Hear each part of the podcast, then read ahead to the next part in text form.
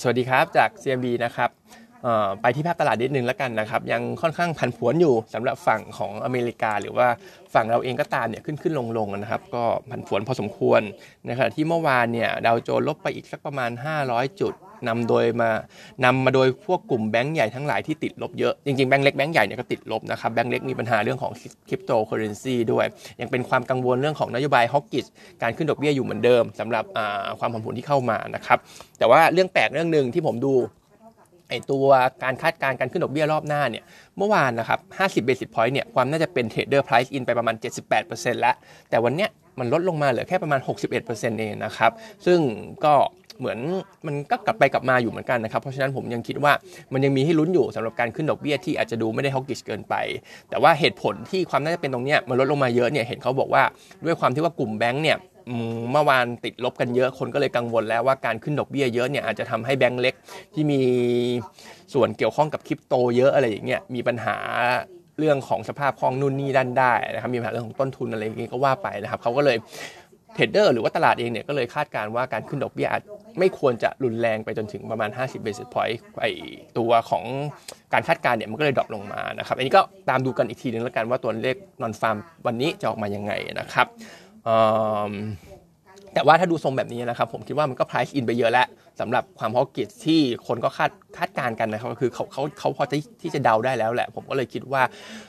ทั้งอาทิตย์เนี้ยดาวโจนส์ลงมาประมาณพันจุดแล้ว ผมก็คิดว่าอาจจะเป็นจังหวะทยอยซื้อสะสมได้นะครับก็ยังคิดว่า buy on dip อยู่นะสำหรับเรื่องของตลาดหุ้นนะครับตัวของ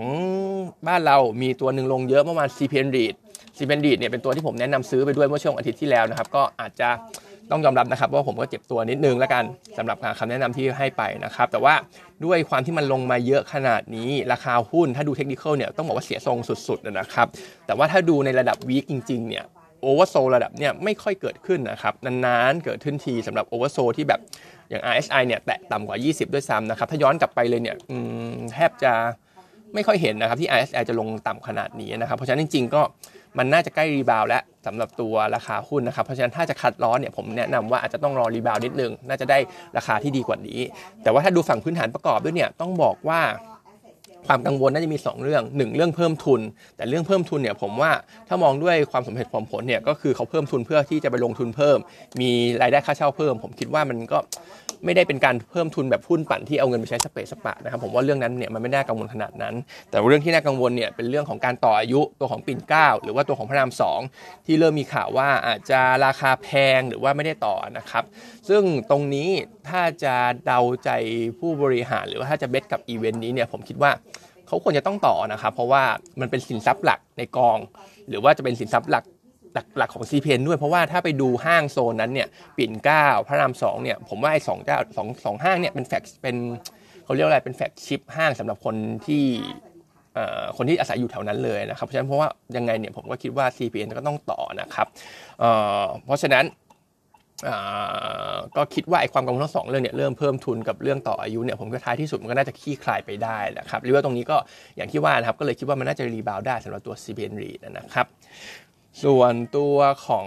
paper นะครับวันนี้มีกลุ่มของโรงกลั่นนะครับโรงกลั่นเนี่ยเรา update spread นิดนึงแล้วกันนะครับก็คือตอนเนี้ย spread ที่มันยังดีเนี่ยจะเป็นตัวของแก๊สโซลีน รวมไปถึงตัว jet spread แล้วก็ high sulfur fuel oil ด้วยนะครับ ที่ฟื้นตัวได้ขึ้นมาดี จริงๆ jet spread เนี่ยมันปรับตัวลงเหมือนกันนะครับ แต่ว่ามันยังมีพรีเมียมเหนือตัวของดีเซลอยู่ ในขณะที่ตัวที่ไม่ดีเนี่ยจะเป็นตัวของดีเซลบวกกับตัวของ low sulfur fuel oil ซึ่ง2 product นี้ดีเซลกับ low sulfur fuel oil เป็น product หลักของปตท GC นะครับเพราะฉะนั้นปตท GC เนี่ยโดนกระทบเยอะสุดแน่นอนนะครับส่วนแก๊สโซลีนเยอะสุดจะเป็นตัวของ SPRC เพราะฉะนั้น SPRC ก็เป็นยังเป็นอะไรที่ยังดูดีอยู่นะครับ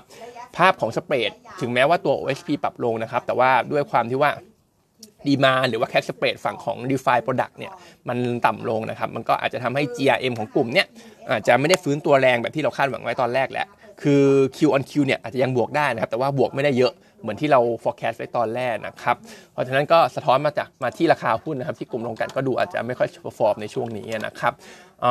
recommendation กลุ่มนี้ยังเป็น neutral นะครับ แต่ว่า top pick ถ้าจะเลือกเนี่ยเรายังเลือก SPSC เหมือนเดิม เพราะว่า valuation ดู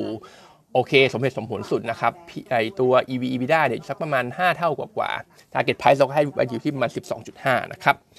ส่วนสุดท้ายอัปเดตตัว KBank นิดนึงแล้วกันนะครับ ก็ KBank เนี่ย เรามีการปรับประมาณการนะครับ โดย Analyst เนี่ยมีการคัดตัว EPS ลง 14%ปีนี้แล้วก็ 13%ปีหน้านะครับได้ target price ใหม่มาอยู่ที่ประมาณ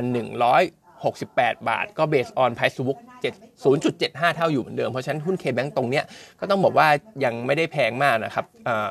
ก็ถือว่ายังยังถูกอยู่แหละ แต่เทียบกับตัวของ